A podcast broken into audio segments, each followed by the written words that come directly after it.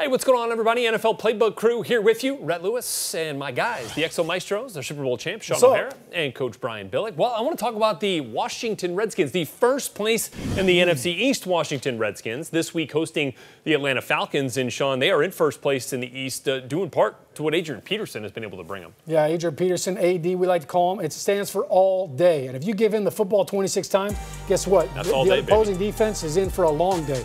And that's what we saw against the Giants. And his big run in the fourth quarter was set up because he beat you up.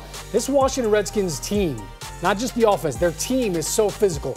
You hand the ball to that guy, he's going to pound you. Their offense line's taking over. And on the flip side, their defense is doing a great job. Think about this, Rhett. The last three weeks, they've held Christian McCaffrey to 20 yards, Ezekiel Elliott to 33 yards, and Saquon Barkley to 38 yards rushing. That means the big boys up front. I know we call them the hogs on the offensive side of the ball. Well, we're going to come up with a new name for these guys up front for the defensive linemen of the Redskins. Those Alabama boys uh, are doing Roll a pretty Tide. good job, no, no question.